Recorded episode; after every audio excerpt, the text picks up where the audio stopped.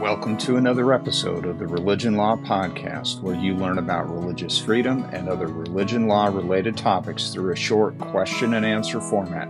I'm your host, Michael Fielding. Let's see how you do on today's quiz. Welcome to Religion Law Quiz number 45, numero 45. Uh, today's quiz is frankly going to be very different than anything we've done previously here on the Religion Law Quiz podcast. We're going to get into empirical questions. And so let's just jump right into the question of today. The empirical evidence is that Congregationalist churches tend to have more financial difficulties than hierarchical churches when a church is facing financial difficulties, what is the typical process that its leader goes through before finally addressing the problem? It's a good question. And just to set the stage on this a little bit more, if you think about it, a congregationalist churches is is it, it it's where the you see a church building on the corner and that's the church. Now that church may be affiliated with some broader uh, denomination. But when you get down to the legal ownership and the hierarchy as to who chooses who the particular pastor is for that congregation, it's essentially confined to whoever may be attending that particular church building. I think that's the easiest way to uh, visualize it.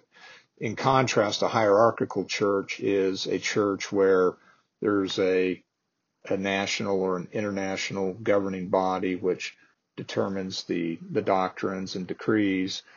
And then from a legal ownership perspective uh, of the various uh, buildings that, that pertain to the church, it'll all ultimately be under the control of this single governing body. All right.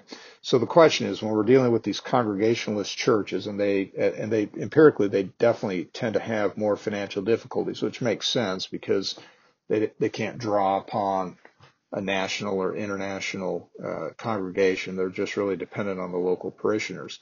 So when a church like that is facing financial difficulties, what is the typical process that its leader goes through before finally addressing the problem? Now, the answer to this question uh, comes from a 2015 article by Professor Pamela Foohey uh, and it's called "When Faith Falls Short: A Bankruptcy Decision." Bankruptcy decisions of churches. It was published in uh, the Ohio State Law Review Journal in 2015, and I'll have the particular citations in the show notes. but here is what Professor Foohey said is the process uh, that people go through when they're dealing with these financial difficulties. And I'm going to, and she had done the empirical evidence. So here's, here's what she said.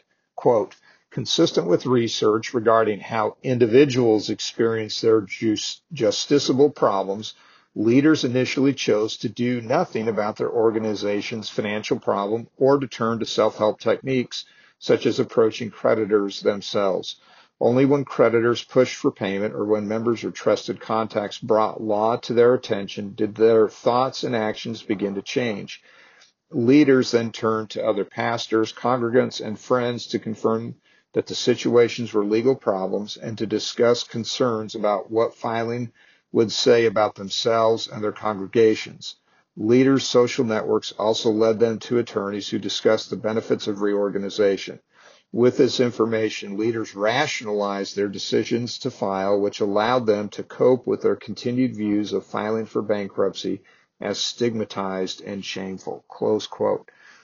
So that's what the empirical analysis of Professor Foohey indicated. And I thought it was just frankly, when we talk about what's the practical takeaway here, uh, what I found fascinating is just that this is just really a reflection of, I think, human nature at its very heart. You'll have a, a local congregationalist church. You'll have a pastor who's in charge. Uh, there have been some financial difficulties. That may be that the church overextended itself, incurred too much debt, or it could be that a recession has hit and donations are significantly lower than what they were. And and there's this process that people go through when they're in that situation. The first problem is denial. Uh, they may want to ignore it, or uh, if they realize they can't ignore it, they turn to self-help techniques.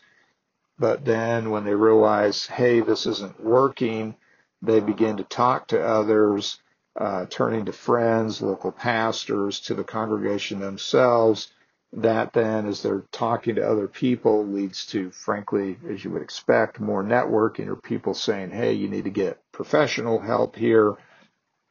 And they then turn to, in this case, bankruptcy attorneys who then give them the guidance of what they need to do. And you can realize, I think, particularly from a, the perspective of a pastor, or frankly, if you were a small business owner as well, it's, it's a hard pill to swallow. And I think especially from a pastor, because a lot of times, I think in a lot of churches, there's this principle of frugality that is taught, living within your means, that sort of thing. And here it almost feels a little bit, um, uh, cynical or, or, hypocritical because on the one hand you're trying to teach these principles of self-reliance and uh, and uh, you know living within your means, and yet at the same time uh, you feel like oh I'm I'm not living up to the standard that I'm teaching. So uh, that's the process that that uh, these churches go through, at least empirically. I realize if you are not a member of a congregationalist church, you'll say, well, this doesn't have much meaning or application to me, but I would say the odds are that even if you are not a member of a congregationalist church, the odds are pretty high that you probably have one or more friends or acquaintances who do attend uh, congregationalist churches, and if they if their particular church runs into these financial difficulties, this at least empirically is the process of what happens. So that does it for today. It's kind of a unique uh, quiz. And uh, I will see you on the next Religion Law Quiz.